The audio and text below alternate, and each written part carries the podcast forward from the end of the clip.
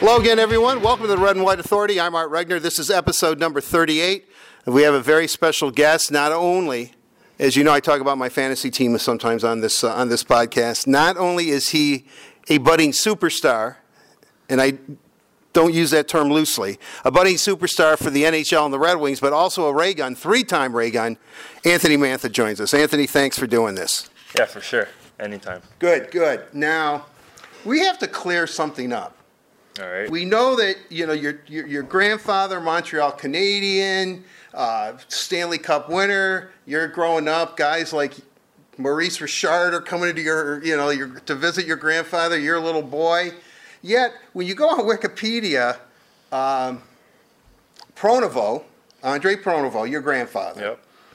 Is listed as being part of the other Pronovost family that had guys playing all the time. Marcel Pronovost, who was a longtime Red Wing, a Hall of Famer, great player in his own right, but you are not related to that Prono, Pro, Pronovost family, right?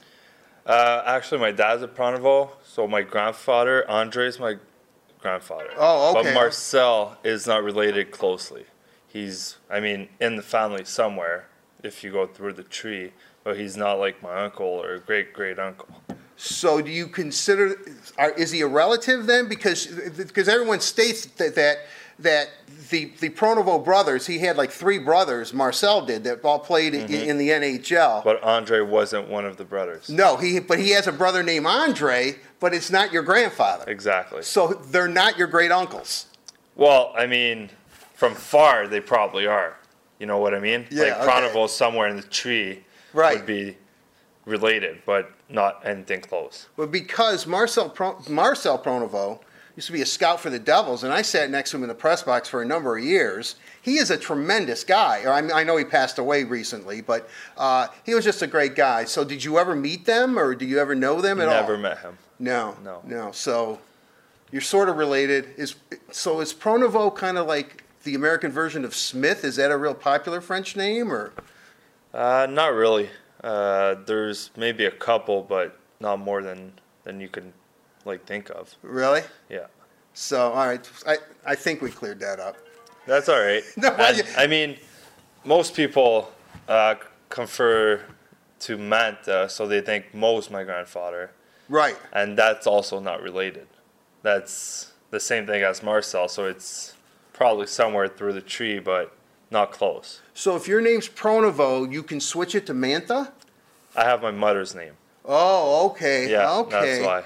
That's why right. everyone gets confused. Yeah, I, I'm not trying to get into No, no. personal stuff. Or, no, for know. sure. So I have Mantha, that's my mother's name, and Okay. is my dad's name. Oh, okay. So okay. is, uh, Andre is my grandfather on my dad's side. right, right. That's the one that played. Okay, right. No, I know, and he, you know, and he was, you know, four-time Stanley Cup Yeah. champion, played for the Red Wings. Yeah. Uh, I guess the most touching photo is when, when he was here at Joe Louis Arena, and he, you know, tears were streaming down his Oh, for eyes. sure. That must have made you feel great. I mean, I'm sure you've seen it. Obviously, you were on the ice playing at that moment. Yeah, I think the best feeling in all that picture was my grandmother because it was her first trip here and her last also. Oh, I'm sorry so she passed that. away during the summer, so that was just the best gift uh, for me, for the family, for her to come here, and that's maybe why my grandpa had tears at the same time. So it, it was just an unreal moment. when you have a moment like that, I mean, first of all, you're in, you know, you're where you want to be in the National Hockey League. You're playing maybe not for the beloved Montreal Canadiens, but you're playing for the Detroit Red Wings, an iconic franchise in their own right, perhaps the greatest player of all time, Gordie Howe, and you got the Gordie Howe hat trick the other night, playing playing here. Uh, you see your family right after that game. What goes through your mind because you're you're probably spinning with emotion at that point. Oh, for sure. I mean, uh, everyone's just so happy. There, there was probably 12 to 15 people here for me that weekend. So, uh, for me, it was just so exciting, just to spend time with family after that game, uh, go for dinner, and just have a blast. And everything was uh, aligned to have uh, a great night, and that's exactly what happened. So do you do you are you immediately like very thankful, thanking everybody who made like we always hear the sacrifices of getting up at you know three o'clock in the morning to make sure that you're at you know you're practicing in all your ice time, or or as much we all growing up? Are there so many rinks and stuff that it wasn't quite as taxing as it would be maybe here in Detroit, where people are getting up at God only knows when, you know, before the sun comes up.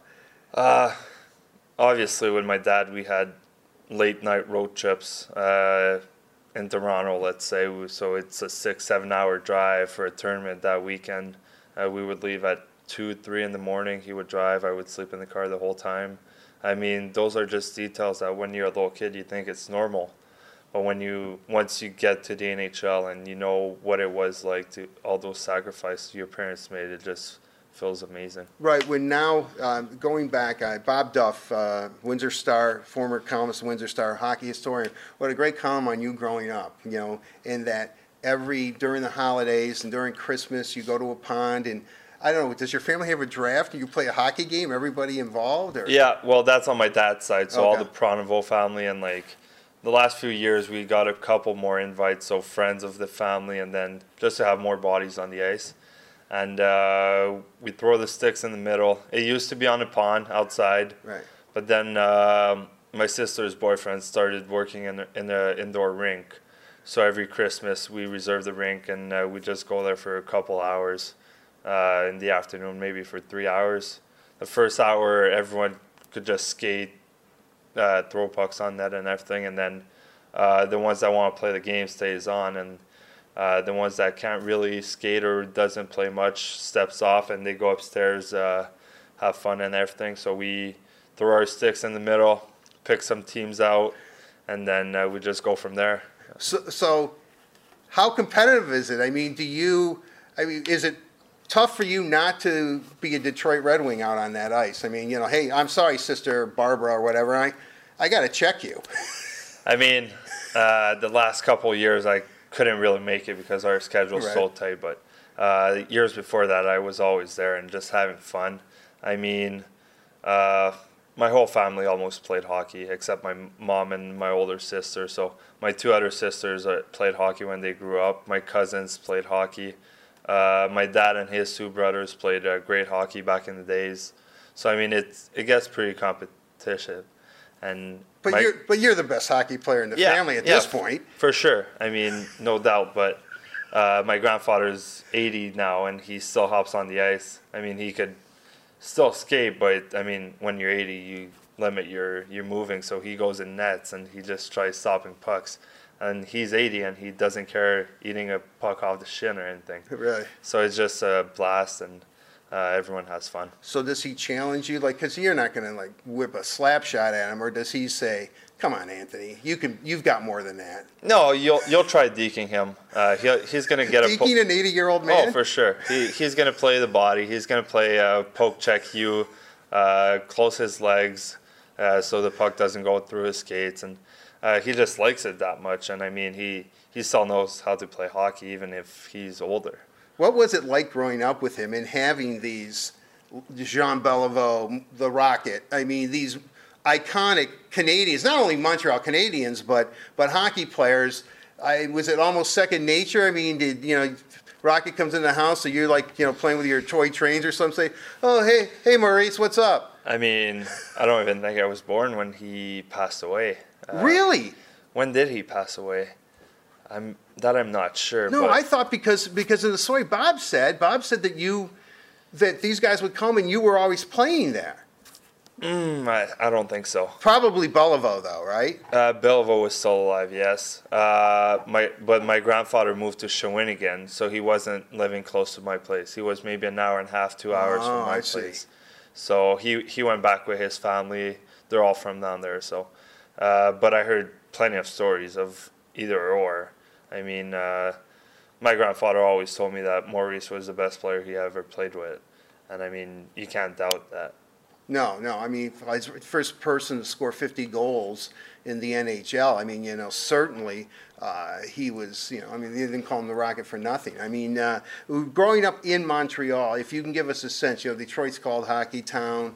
Uh, as I said, Red Wings have had iconic players in their own right. Um, what what is hockey like growing up in a city like Montreal, who have won more Stanley Cups than any other franchise at 24?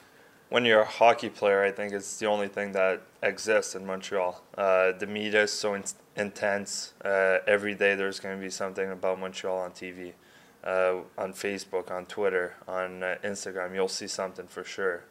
Uh, once you go at the games, I mean, it's sold out. You can, every game's sold out. Even if they don't have that good of a year, uh, the fans are still going to be there obviously they they might not be happy, but they they're gonna cheer for their team anyways. Right. And I mean, uh, as soon as they score, uh, even as a little kid, you start singing that famous song that Montreal has, and uh, even to this day, we're playing against them, and when we get scored on, I mean, it's just in the back of my head a little bit. You know, like when when I was younger, I knew the song and. Uh, obviously, I don't sing it. I try not to sing it too much in a game, but yeah, singing on a Red Wing bench after they Um, score probably would not endear you to your teammates. but like it's little details that like that that gets through your mind, and that's how uh, they gather up their fans. So you know, it, it- it's such a tradition. You knew you wanted to be a hockey player right away. Uh, when when you decided, and you were a little kid, like seven, eight years old. You knew this was what you wanted to do. Did you just commit to it right away? I mean, as far as did you? I mean, you're a little boy. I mean, you, you know, do you still eat candy or something, or do you watch your diet? Are you are you just preparing that I'm going to be a hockey player? This is what I have to do. Um, actually, when I was 12 or 13, I had to take a decision between tennis and hockey. I used to be a big tennis player. I maybe four or five times a week, uh, playing competitions, tournaments. Uh, almost a private coach, like maybe two or three Really? little guys in a in a group. So uh, I think I was 12 or 13, like I said, and uh, my parents asked me what I liked better, and that was really the question: which sport do you like better? And I I decided to choose hockey because that was obviously in the family, and that's what I like doing more than playing tennis. So I quit tennis there, and I went like year-round hockey. Uh, so I would play my winter league, and then obviously the summer AAA hockey would start as soon as that finished. But uh, until then, I was playing every sport. Really? Do you uh, do, do you a big tennis fan now? I mean, I enjoy watching it. Uh, Canadians have a couple of good players. yeah, for sure. I mean, uh, It's better in Americans men's tennis right now, really. yeah. I mean, we they do have a couple. Uh, Raonic or in the women's side, Genie Bouchard. Yeah, she's kind of struggling a little bit. Yeah, but she had her good times also. But uh, I enjoy watching it every time it's in Montreal. I try going to see it in, during the summer, at least one day or a couple matches there. All right. Um, do you have a favorite player right now?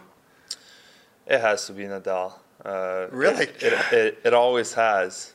Uh, That's my favorite player. I mean, I love Rafa. Yeah, it has to be. I mean, obviously. That's why I like this guy. there's a lot of good ones though out there. No, there are. Sure. I mean, what Federer is doing is pretty uh, pretty Oh, amazing too. Unreal.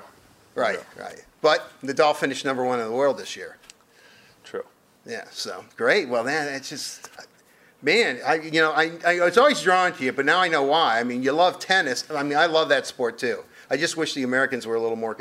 I mean, Mer- obviously with Serena, the Yeah. women's side is pretty good, but uh, but anyway, wow. So, do you play at all, or do, do- Um, not that much anymore. I mean, I probably play f- four or five times every summer, but it's it's so much like effort after a workout. I love playing golf, so I'll go play golf before I go play tennis. But uh, you get your workout in, then you go run on a court for an hour and a half. The next day you're gassed.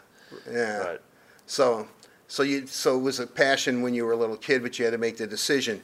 Once you decided to become a hockey player, uh, did it just come easy to you, or how, how hard did you have to work at it? Because I think the the thing that we've seen in Detroit is that, I mean, sure you have a terrific shot, you're a big guy, we know you can take care of yourself, and uh, you know it's, you know when you get upset out there, it's you're upset.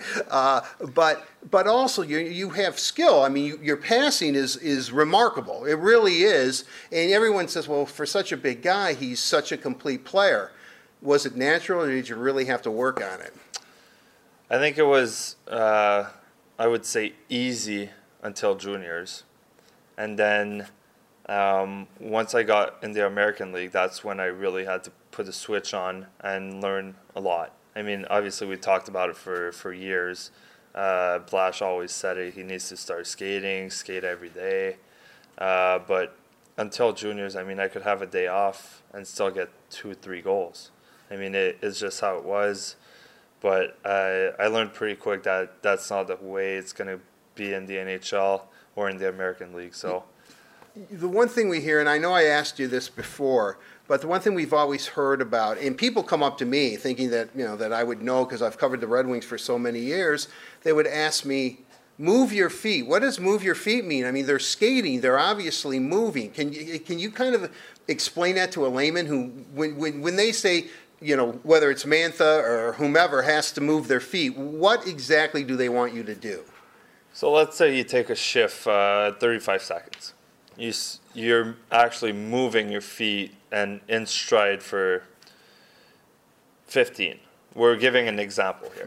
And there's the rest, the, there's 20, per, uh, 20 seconds you just glide around and like kind of turn and turn the other side and just move slowly around your zone or in, in the neutral zone.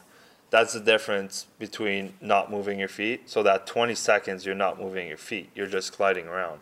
And when when Blash or other coaches say move your feet, they actually want you to stop and start, uh, stride out, push a pace uh, for maybe 30 out of 35 seconds. So they just want you to keep your feet moving and keep uh, pushing as hard as you can for 35.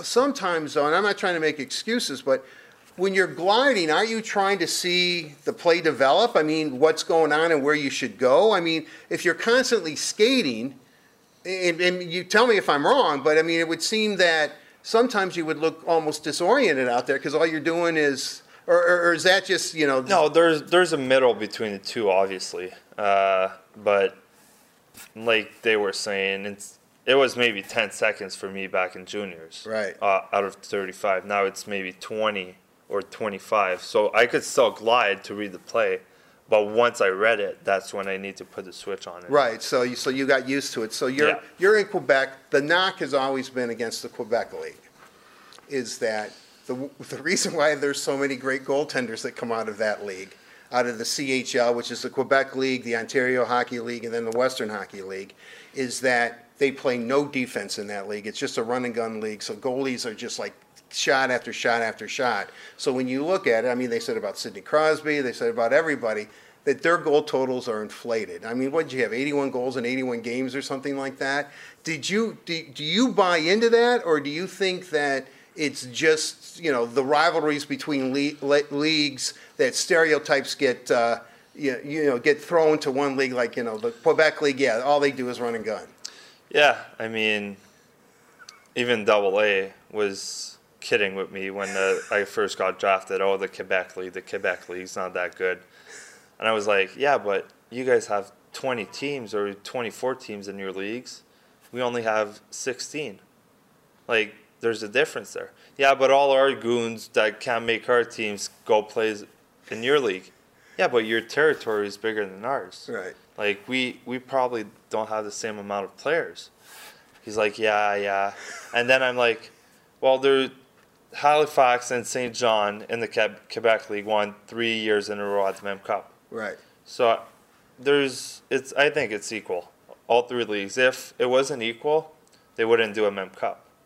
Right. You know, the Memorial Cup, uh, the winners of each league. Right. They Which wouldn't- Windsor won last year. Yeah, they wouldn't be able to do it if it wasn't equal.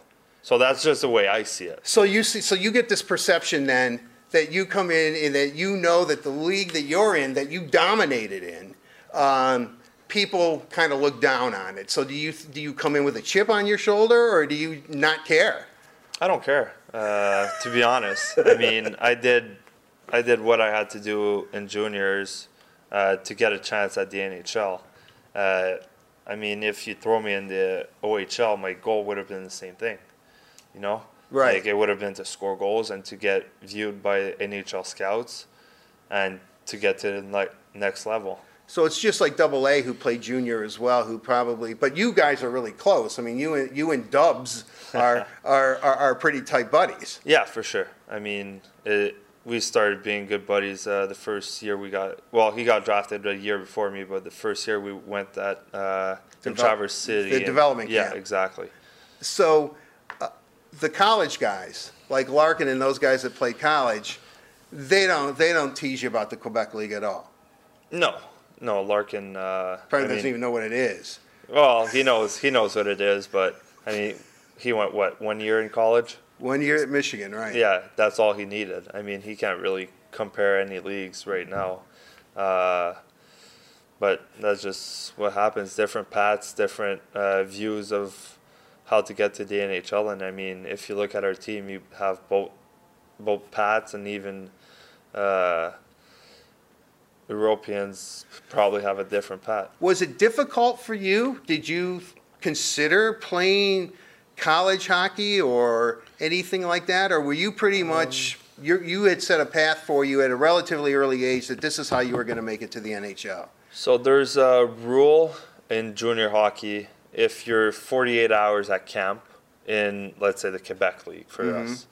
Uh, if I'm 48 hours, I lose an, a year of, I think it was prep school when I was 16, right? Mm-hmm. Yeah. It's prep school for two years and college, or Well, right. I mean, some of them. like the guy like Larkin, when I I would believe, well, from the development program, so he was Yeah. in high school technically, but he was playing at you know the best yeah. league for Americans. So for us to come on the American side, if we play 48 hours at camp, Yeah. we lo- we lose a year of being able to come to the states.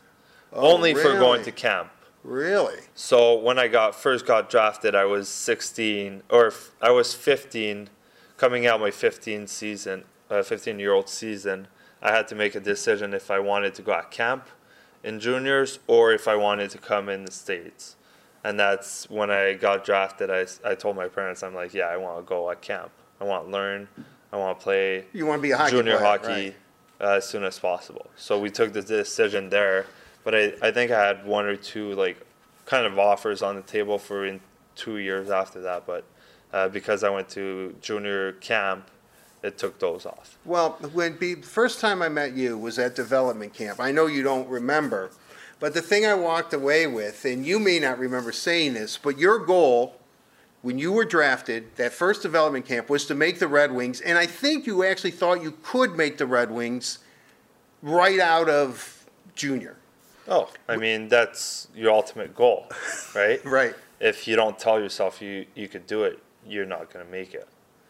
Like if you don't tell your, your head that you're able to, that you have the skills, that you have everything in, in your bag to make the team, Right. and you tell yourself you can't, you're not going to make it. Well, because I mean, I walked away thinking, "Wow, I really like your confidence," and then I thought, you know, no offense, Anthony, this kid's crazy. He's not going to make the Red Wings at 18. He's just not. Because I know how the Red Wings, the overripe and all that kind of stuff. But Yeah. How difficult then was it? Because you always wanted, you know, you wanted to wear the red and white. You wanted the wing wheel on your chest. You wanted an NHL jersey. You know, you, you go and you're Grand Rapids, you break, you get to, you get, break your leg, which is a bad, you know, bad quote, no pun intended, bad break for you. Um, how frustrating, how difficult was it for you? Because your mindset was always NHL, yet not that you toiled in the American Hockey League, but you were probably there a little longer than you anticipated. Um, obviously, that set me back nine weeks. Right. Uh, so I come fresh out of my summer training. I'm at the peak I, I could be at that point. And then nine weeks off of you can't do lower body for, I think it was seven, six or seven weeks. I mean, it was just hard mentally. First of all, being here at the hotel alone, uh, no family. Uh, obviously, all the younger guys were sent back in Grand Rapids while I was doing my rehab here. So I, I didn't really know the guys at that point. Right. Um, but then once I started playing, everyone had two uh, two months of hockey practice, games, uh, training in front of me. So I I was probably for the whole first year two months late on Right. everyone, and it just felt like I couldn't catch up. Uh, it, it felt like every, everyone had a nudge on me, and even if I I tried to get my head into it, I mean, it was just harder and harder. What, is that the processes that you hear from every elite athlete? That, you know, we always hear the old cliche is the speed's different. It's always, you got to adjust to the speed. But because you were such a dominant player in junior, you get the broken leg and it, it, it, it, it- that the transition sometimes isn't a physical transition, but a mental transition for you as well. And because you were behind, was it difficult mentally for you to to psych yourself up because you knew that you were at a bit of a disadvantage, if that makes sense? Um, maybe a little bit, uh, but I don't think that much. I think it was more the physical side.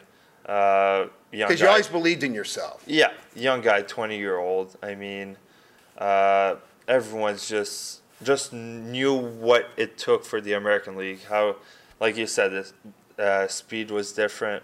Um, guys are there for living, so they're gonna block that shot that usually in junior used to go through. Um, it's just little details like that that the goalies are way better, faster, stronger. Um, I mean, everyone is just playing hockey for living now. So that was the biggest difference for me when I came back from my injury to get in my head and, and tell myself I need to play harder, I need to move more, I need to do all the little details for the next step. And you know that if you don't do that, the line between the NHL and the AHL is, is fairly thin, actually. I mean, it's a great league in itself. So you have to modify the way you play. Was it a difficult transition for you? Um, from juniors to the American League, yes. I mean, that's the hardest one. After when you're playing good hockey or great hockey in the American League, that's when you get called up. So if you play good, good and great hockey in the American League, and you do the same thing in the NHL, then the transition's easier because you're playing the same hockey, just at a little different speed. Were you aware that Red Wing fans wanted to see you up here? Do you pay attention to that? I mean, obviously, it's the organization is going to, or organization is going to make the, uh, the d- final determination, but that you had a budding fan club here in Detroit that said, listen, not that we, the playoff streak's fine and all that, but we, we, we have a pretty good hockey player down here. We would like to see him. Is that encouraging for you? Do you pay attention to that stuff? Um, sometimes it's hard not to pay attention to it. Uh, they tag you on Twitter, on Facebook, uh, Right. on Instagram. I mean, it's just everywhere right now. Um, it is fun. Uh, I can't lie about it. Uh, when you get good feedbacks by fans or media or things like that, it's just a blast. On the other hand, when you you get there's obviously people that don't like you. Right. Uh, so if you get negative comments on those social medias, uh, it kind of just goes in one side and right out the other side. So you try focusing on every positive one over negative. What, uh, what was the most difficult transition you had to make from junior to the AHL? Something that, you know, didn't have to be part of your game in junior, but had to be part of your game in the N- AHL and obviously the NHL. It comes back to moving my feet. Really? Yeah, it has to be because I mean, getting the shot off half a second quicker is something you get used to. Making your pass or making the right play half a second quicker, you get used to it. But if you don't move your feet, you're not going to get that half second. You're going to have 0.1 second to make your play. So you would say that, and I'm not trying to put words in your mouth or negative, but the Yeah. negative kind of tune, you know, like Blash will sometimes say, we had too many passengers tonight, or, you know, some of the guys are just floating out there. Mm-hmm. Is that a fair assessment to say because you could float at junior, that even though maybe you weren't even aware you were doing it, that eventually it was constantly being pointed out to you, Anthony, you've got to move your feet, you've got to move your feet, and you're thinking to yourself, what are you talking about? I mean, I'm, I'm playing my game. Yeah, um, it is. I mean, yeah, he used a lot of terms uh, throughout the years, but uh, passengers one, like you said, Right. And I mean, it's just a little detail that you get used to. Uh, you need to put it in your head and just focus on it a little bit, and you get right into it. Right, so last season, uh, you're playing, we think, you know, from the layman's eye, you're playing great hockey, you know, you're scoring goals, you're, you're contributing, and then you're sat down. I was, you know, I, one day, for whatever reason, through a snafu, after practice, I was the only guy in the room, and you came off the ice, and I talked to you again about it. And, you know, I again walked away talking to you. I knew you were not happy. You were not happy. I think you were disappointed. I think you're a little bit angry. I'm not trying to, but you accepted it. And once you came back, until you broke your hand in the fight with with Witkowski, uh, you you didn't let up. I mean, you, you. I mean, that was it a good lesson for you, or was it a difficult lesson for you? We- Did you come when you came back from those two games? You had something to prove, or you just said it's never going to happen to me again? I went with both of them. Right. Um, first off, it was a learning process. I can't remember why or what was uh, what Blash told me. It was. exactly. I think it was kind of on the context about moving your feet a little bit. I'm not sure. I mean, I got blank, but doesn't That's- matter. that's all right, right. Anyways, so it was, it was to learn. Uh, first off, uh, secondly, I I wasn't happy. I mean, you're not happy when you're not playing.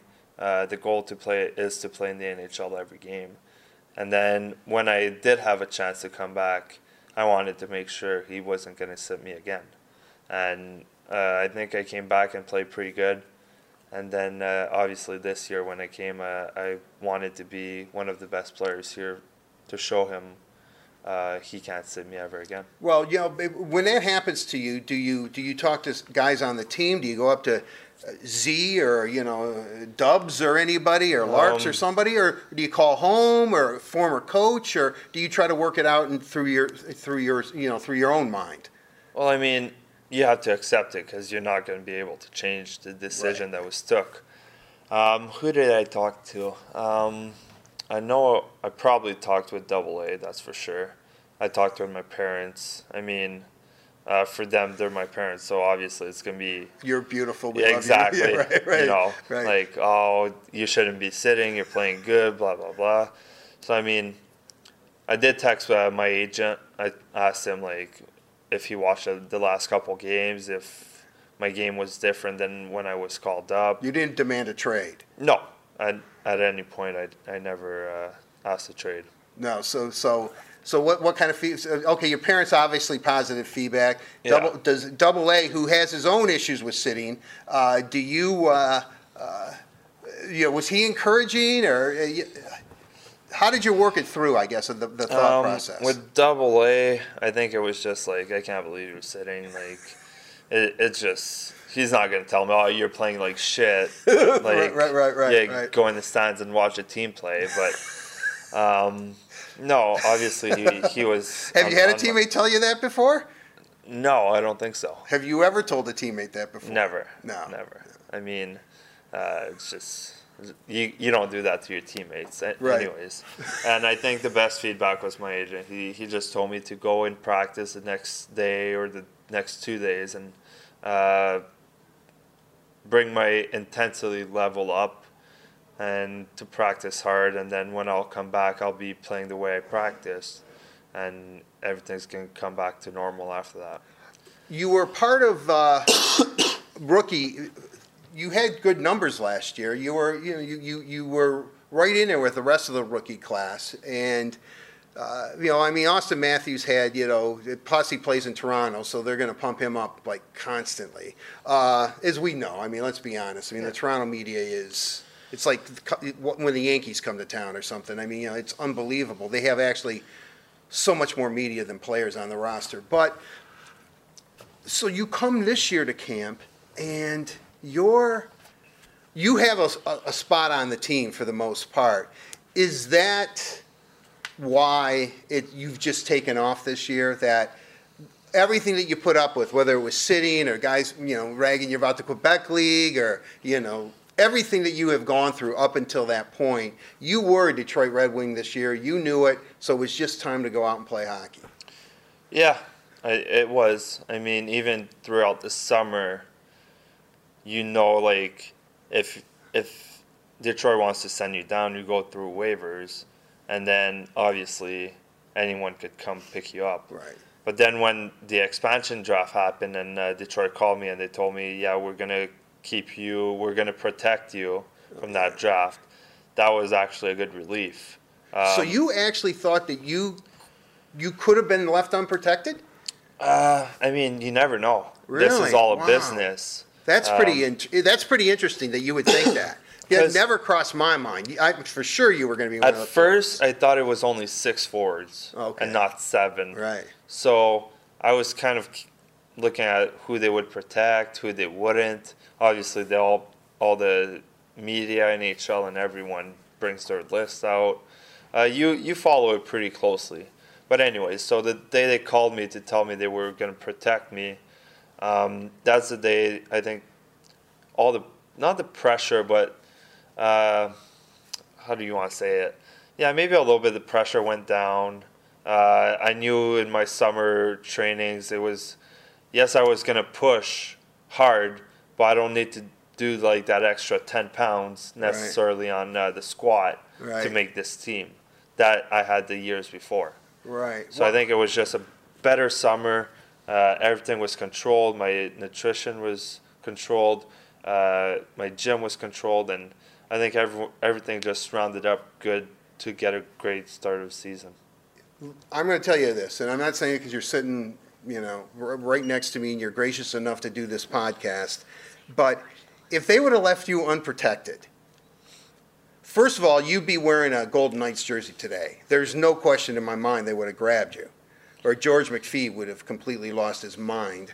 Or and second, there would have been an insurrection for the fan base here in Detroit.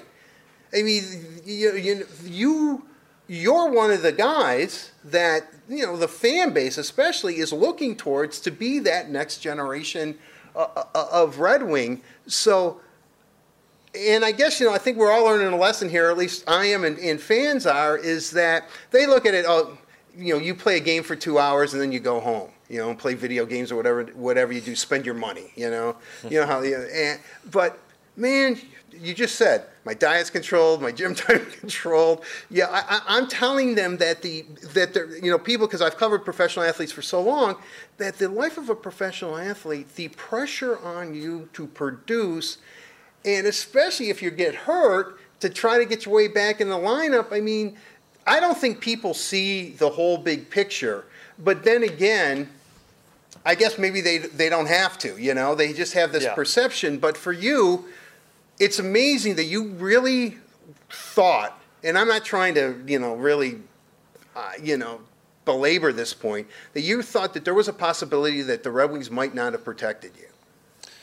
It's just things that comes through your mind. Like, really? I mean, Wow. you you any player could get traded at any time. Also, like no one's Right, but to lose you for nothing. I mean, if you get traded, I would expect it would be at this point all star for all star or some. You know, it, and plus, uh, I would believe you would almost have to say, "Look, I, I like it here, but I want out" or something. I mean, I think it would be initiated by by the player because I don't think you're going anywhere.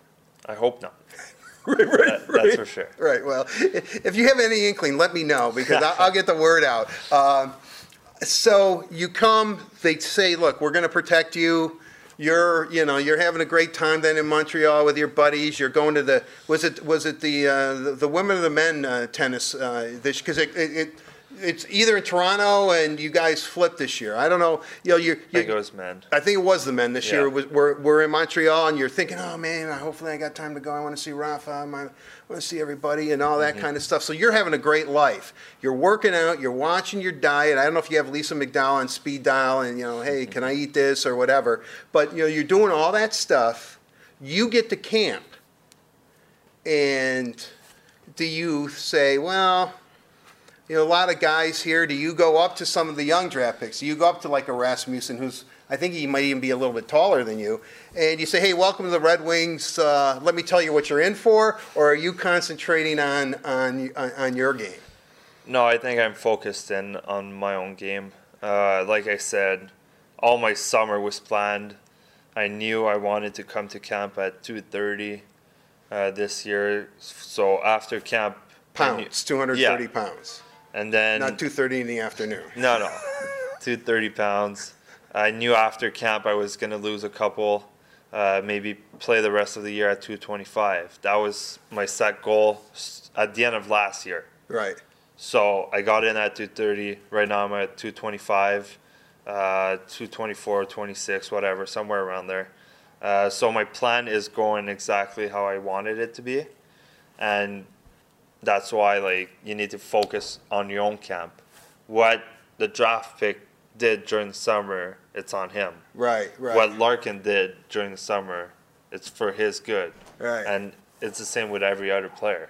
Right. Did you have anybody come up to you, like one of these raw rookies or something? Because you you have leadership qualities, obviously, and you know I mean- eventually you're going to have an A. You're going to have a you're going to have an A or C or something. You're going to have a letter on your sweater eventually. I mean, we're all the, the same team. Yes, we- there's a competition at camp who's making the team, who's Right. not, who's going in the American League.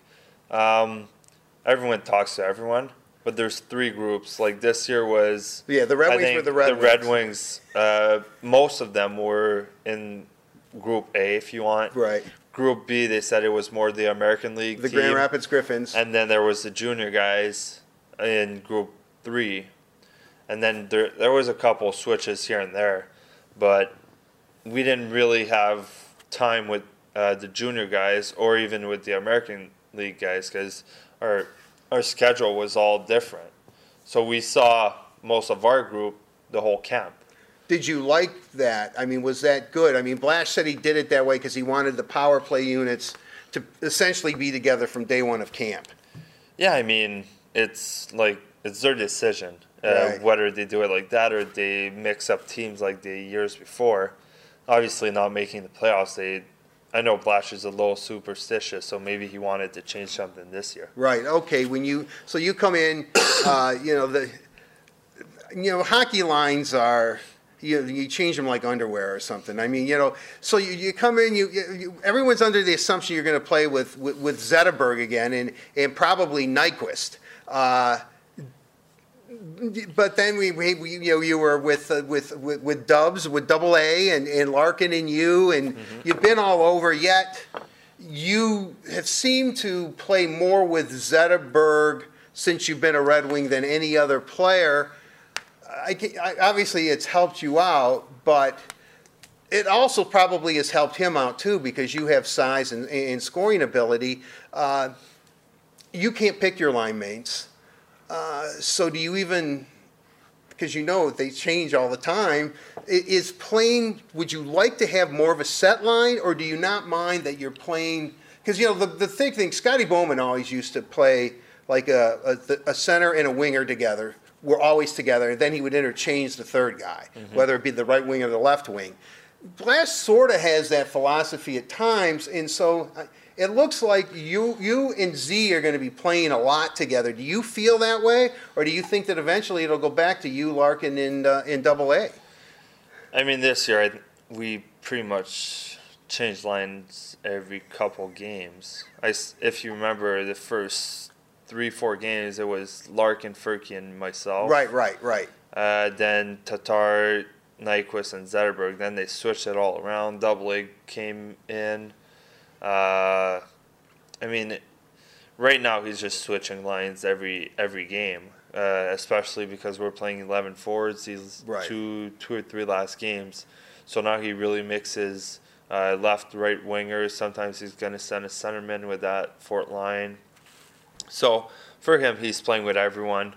Um, it is hard sometimes to get adjusted to all these lines change, only because uh, you work on a chemistry with a line during practice, so you know exactly where they're going to be on the ice. I mean, it's a, a quarter of a second to make a play. Right. So if you know Zetterberg's there, doesn't mean if you play with Larkin that Larkin's going to be at the same spot. Right. So it, I mean, you you start getting used to it, obviously, but uh, I think it's harder when lines moves a lot. Is there a lot of co- communication on the bench or or on the actual ice, uh, do you get off a shift and you say, hey, look, I thought you, you know, Yeah, look, if, if we're there, I'm gonna, the- I'm giving, giving you the puck, or I'm open, try to get the puck to me. I mean, is it, uh, There, there's plays every, everywhere on the ice before faceoffs, uh, set plays during practice. On the bench, we're going to modify plays, so it's nonstop uh, talking to each other. okay, we're, I, I want to move, there's so, so much I want to talk to you about, but, uh, goal scoring ability. You're a natural goal scorer. Everybody said that about you, even when the people were complaining he's not moving his feet. Uh, born with it, work on it. How did you develop it? Because you are, I mean, you are deadly out there when you're shooting. Obviously, um, worked on it. A lot of shooting when I was young. Uh, everyone had their own little net with a in the garage or whatever. I had that under uh, my right beside my house. Um, I had a shooter tutor uh, that my dad cut off a piece of wood. I would have uh, my shooting uh, thing set up, and anyways, so I shot probably thousands of pucks without Really? kidding. Uh, but that's almost everyone in the NHL did something that way. I would always play roller hockey in the street after school or uh, during nighttime. And then as the years came along, I would always finish first, second scoring on my team. Uh, minor midget, the same thing. Then it really tipped off when I started playing juniors. Um, everyone in my family and friends know that there's one goal, overtime goal, uh, in Quebec. Uh, that's what started my junior career, if you want. I went Really? coast to coast, and I think there was 0.8 seconds left to to overtime, and I scored. And from there, it just started, and I think the confidence just exploded, if you want. And Right. I started shooting, and everything was going in, and uh, so that's how it's like tipped off. even though you have like a, a impressive resume, a pedigree, um, with your family all, uh, you know, the hockey entrenched in your in family bloodlines, uh, do you look at it and do you think that your size always works for you, but in a way that people underestimate? Maybe so much your skill level. They just think you're some big brawny guy and that you're that, that you're out there. But you play a 200 foot game. You play both ends of the ice. That it kind of that not that you sneak up on your opponents, but that you know that maybe they underestimate you a little bit because they think you're just a big behemoth. Uh, maybe. I mean, if they do, I'll just I'll just show them probably the, opposite that what they Right. think. Uh, but I think it's an advantage for me to be a big body, big guy. Um, just physical side, uh, winning my battles. I think it's getting uh, e- not easier because it's always hard, but right. um, for me, it, it looks easier because I could just throw my body in there and come out with a puck. Right. Uh, the long reach. Uh, the best, uh, the funniest example would be uh, the other day in practice. Yeah. Uh, we're just skating, and me and Glenny have one puck. I'm reaching out to get it. He tries to poke check me, and there's a feet and a half missing for his poke check. He's like, "How is this even possible?" Like, they're just little details that, for me, it, I get used to it Right. over the years. But then other teams don't quite know I have that long reach yet, or I could make that little play and tight. So it, I think it's a big advantage. So you, you're having a much better understanding of what it takes to perform in this league, and you're having a better understanding of how your skill set works to your advantage. oh, for sure, for sure. So I, I, I- I wanted to ask you, Blashill said something really interesting after, after the, the, the Calgary game. I'm going to say Calgary, not Calgary. Uh, but uh, after the Calgary game, that if you would have told Anthony Mantha at the start of the season that his role on the power play would be in front of the net, he would not have envisioned himself there. But now he has the understanding that if you stand in front of the net, a lot of pucks are going to come your way and you're going to score a lot of goals. Is Blashill correct in that assessment? And have you learned that because of your size, because of your skill level, that you know you can just sit there and score from in close virtually almost any time you want. I know I'm exaggerating, but No, I mean, I did have my net front presence last year. Um, I don't think it was as good as this year. I mean, it's something I never really done before. Juniors, I used to be on the half wall shooting pucks. The American League, I did a little bit of both. I played half on the half wall, half net front. So I mean, I was going one or the other. And then when I got up here, I mean, there there was Sheahan last year, Abby, and myself that was big enough, tall enough to go in front of net and screen a guy like Bishop. right. I mean, you're not going to send Tatar try to screen Bishop. It, it's just I'd like to Uh, see it. yeah. I mean, he could probably just do a good job there, but it, I think it's easier for us to do it than it is for him. So, and that goes with the size and being able to just be at the right position. And I mean, when you have Larkin on one side with Greener and uh, Nielsen or Firk on the other side, you just know pucks are going to come flying. Well, you're, you know, you, you lead the team. You and Larkin are tied in points with 19 as we uh, do this the day before the Colorado game. Uh, the last night, the Red Wings were victorious against Buffalo. Um, you told me that you wanted to get five shots a game, which is a lot. Yeah. But uh, you know, if you get five shots a game, I, at least in your mind, you've got to think you're going to get at least one or two goals, right? Yeah, well, I think the percentage of uh, shots it's somewhere around twenty, right? Right. Uh, so if you get five, the chances are you're gonna get at least one goal. I mean, yesterday during the game, I had three on nets, three missed shots.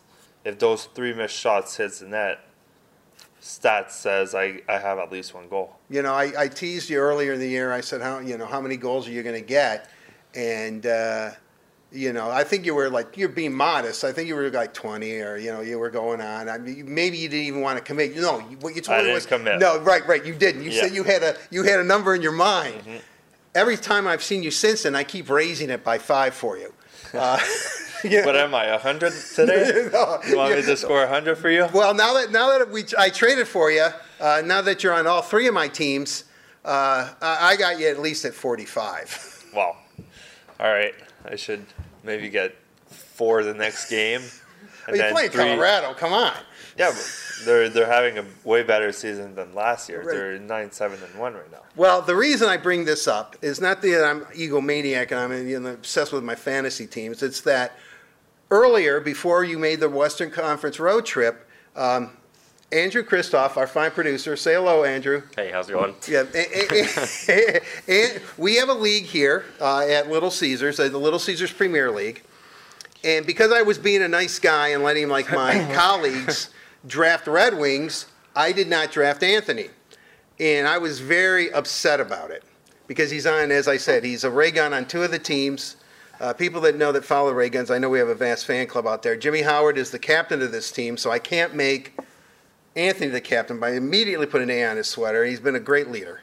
But we negotiated a trade, and Andrew and I decided that I kind of decided, and Andrew agreed, that if we're going to propose a trade to Anthony, and if he says yes, then the trade happens. So now we're going to go back, I don't know, about two and a half weeks ago or so, and this is what transpired. First of all, Anthony, you've been a fantastic guest here on the Red and White Authority. I just have to say, you're doing great, but this is something now that has been done earlier. As you know, you are on two of my three hockey, fantasy hockey teams as a ray gun. Andrew on the Little Caesars Premier League, which is really the only league to be in, you're not on my team. Andrew Kristoff, our fine producer. Andrew, get in here. Hey, say how hello. are you? Hey, Art. All How's right. it going, Anthony? I have proposed a deal. I want you on all three of my teams. Immediately when you become a ray gun for the third time, I'm putting an A on your sweater. He's already got a C on my team. Yeah, well, yeah, so. Just, just the heads up. But And- this is the deal. You come to the Ray Guns. The junior guns he gets Matt Duchene, Sebastian Aho, and Cam Atkinson. That's three solid forwards that all see significant. Do you need to make picks on the nights they play, or does every player play every game? No, no, no. You, you, have to, you know, you have a lineup. It's a set lineup, but you have to go in and out. So he gets three for one. And remember, I heard he wanted Matthews. That's just rumors I heard. right? But see, I'm putting you on a line with Matthews, so that Um, right, can't then, happen. then keep that there. Yeah, Um, I don't know. Well, on my team, I just picked up uh, someone you might know him, uh, Andreas Athanasiou So you're already playing with him. And Ooh. after last night's game, you guys. Do you have Larkin Wait, wait, wait. on your team? uh, no, I don't. I have don't him on have other teams, though. Okay. But you're Um, on two of my three. I mean, someone beat, you know, he, Andrew You're, beat you're one of me the out. leaders on my team, though. So we need you there. We need you there. Yeah, that's Anthony- hard. I mean, there there has to be something outside of only trades. Maybe a little dinner or something. What? Are you asking me to buy you dinner if you No. join my team? Andrew dinner for sure. If if you want that trade to happen, All right, all right, I'll buy Andrew dinner plus the three players. And then it's I on get- him. And I get you. All right. Remember, our deal was if that's a good deal. if Anthony says yes, then you have to accept. Trade That goes has to be a good deal. All right. Yeah, we can work something out. Oh, hey. Congratulations, Hey you're now. For the third time. All right, thank, thank you very much, Anthony. Uh, you're welcome. So, Anthony, you heard it. I, I could tell that you wanted to be a ray gun for the third time. Since you've been a ray gun, you have been on fire. You don't need to thank me. I've, I've, I, I, be- I've believed in you for a long time. I have not given Angie the dinner yet. Um, That's coming. that, that is coming. You believe That's in me, coming. right? You don't Oh, have yeah. a Welsh on that, right? Oh, for sure. No, because I, I mean, you know, I, I've been a good owner so far. Oh, and, nice. and you've excelled. I'm just happy for Anthony's success. You know. Really? Oh, yeah, you boy, you're really playing it up big, boy. he feels bad. He feels that you're not going to like him now that, because How do you feel about your trade on your side? I mean, you got me. You gave Duchene. Uh, who else did you get? Aho. Aho. Atkinson, he just signed an extension. and, and, and Atkinson, yeah. Yeah, I mean that's three good players also. Yeah, well, yeah, don't worry about it. I, I, I, I feel good. I'm confident All in my ability. How about you, Andrew? My team, it's it's been a little bit better. Need a little goaltending help, but uh, of course you were such a loss. But you know, I'm happy Well- that you're doing good over on the on the Ray Guns. Right, yeah, well, you're, do, you're doing great. I mean, you are doing absolutely fantastic. You did good things for my team too. You mean Right, you're no re- you really over- did. You really have. I mean, if we're gonna, I'm trying to make this a keeper league because I'm thinking these are the three guys I want to keep. You, Auston Matthews, and Zach Werenski. I mean, that's a lineup of pretty heavy hitters. I mean, that's a mm-hmm. good. For you sure. know, you know, I mean, you don't mind, ha- ha- you know. There's no rivalry. I mean, they're two Americans. You know, you're Canadian. No, no, no thing going there. Nothing going there. No. I mean they're they're on my team, right? Right, they're with the right. Ray Guns. Right, right. Why can't, could I complain? You know, you get a shirt too. Oh, nice. Yeah, ray gun shirt. Where you- is that? Where, where, I, I didn't you- get that. Jimmy has one. Tell Maybe I'll maybe I'll borrow shirts, it dinners. I don't know about it. No, no, no. I got, got shirts. I'm trying to think. You know, if I could convince every ray gun to wear a ray gun hat like you guys wear that Danny Cleary hockey school thing. I mean, I could I Oh, could gosh. probably market it. But, but anyway, that's that's just me thinking. Um, let's go back to this season. 19 points this so Art. far. Yeah, thank you, Andrew. job. Keep up the good You're doing a everyone. great job on uh, as producer too. He, he's a nice kid. You know, he don't take it personally that he didn't want you. I, you know, he proposed a trade to me, and I said, "All right, yeah, I'll take Mantha off your hands." My Yeah. team's called the Junior Gun, so look at my team kind of as Grand, Grand Rapids, and then you, Right. you know, graduated over to Kid idolizes me. What can I say? Yeah. I mean, he's not alone. I, but uh, right. but with, yeah, up the good enough, enough of that. I mean, people are tuned off by now. It's like, man, this guy's a jerk. But let's uh, let's look at. It. I mean, you know, you really have a uh, a great opportunity here. I mean, this is you're you you're established. Do you feel? And I know I asked you this question earlier. Do you feel now that you know the word is out? Anthony Mantha is a player. This is a guy we got to watch. You're the guy that you know is circled on the. Uh, I guess it's not a chalkboard, but you know, you're the guy that they're targeting. Yeah, I mean, it's it's a different game now. Uh, obviously, you know, Zetterberg's playing against the top defenders. Right, right. Uh, Larkin, these last couple of games, is playing against their best forwards, and he's still producing, still having great success right now. So uh, I need to do the same thing. I need to step up. even if I play against DNUT one and two on the other side, I need to be able to produce. I need to be able to make plays, and I think it's just the way uh, this league goes. Uh, I mean, Zetterberg did it for plenty of years, so uh, I think I, I could handle it. I think I could still produce offensively even if I'm matched up against the good defenders. You know, these games are coming fast and furious for you. I mean, it seems like every time you turn around, it's not even Olympic year. You know, if, you, if, if the Olympics are going to shut, you would have been playing like five games in five days practically or something. But you're not. The, the players aren't going to the Olympics this time around. Hopefully that changes. Uh, but how much time do you get to scout the opposition, or do you know, like tomorrow, you know who the top D men are on the on the Avalanche? You know who you're probably going to go up against. Do you take time to study their tendencies, or is it all about if I play my game, I'm fine? A little bit of both. Uh, well, more about if I play my game, things are going to go good. Uh, but there's always a pre-scout on the other team. Uh, you look at their lineup. You look at who who's performing for them right now. Uh, weaknesses of their goalies, um, tendencies that the, the Colorado would have. So there has to be a pre-scout, even though like you kind of know who the players are. You know who the best players are. You know if they have uh, tough guys in their lineup or whatsoever. Skills guy. Um, but you just need to focus on your game to start with. When you look at this season, the Red Wings obviously 10, 8, and 2, I believe, at this point. Uh, 22 points on the season, did not make the playoffs last year. Uh, it appears that this team's mindset is a lot different.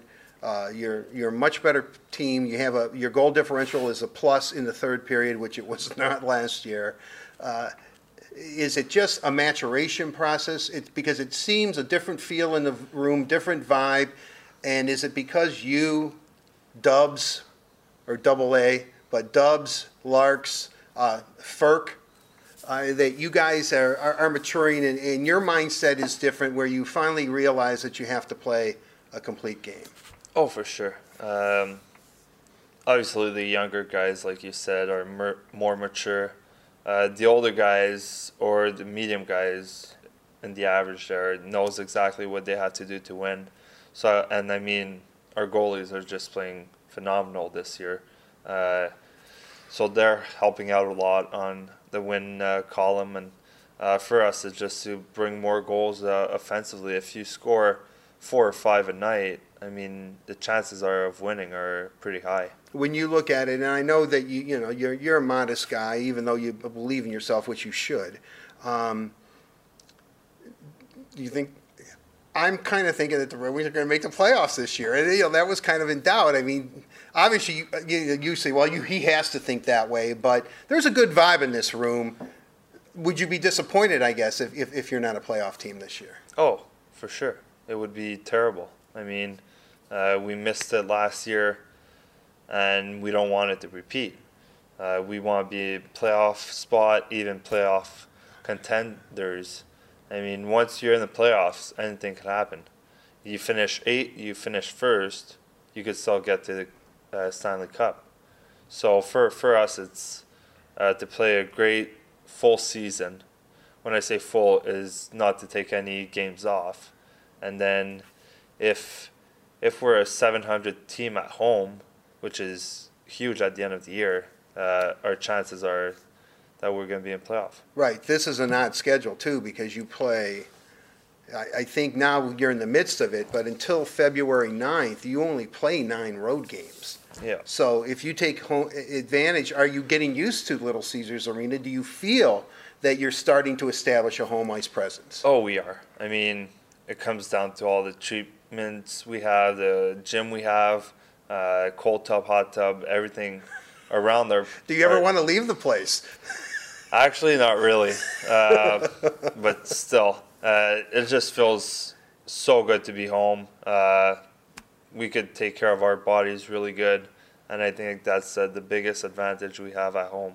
What does it mean? I mean, you grew up a Montreal fan. Obviously, they have a great sweater. That red red uniform, their home uniform, is outstanding.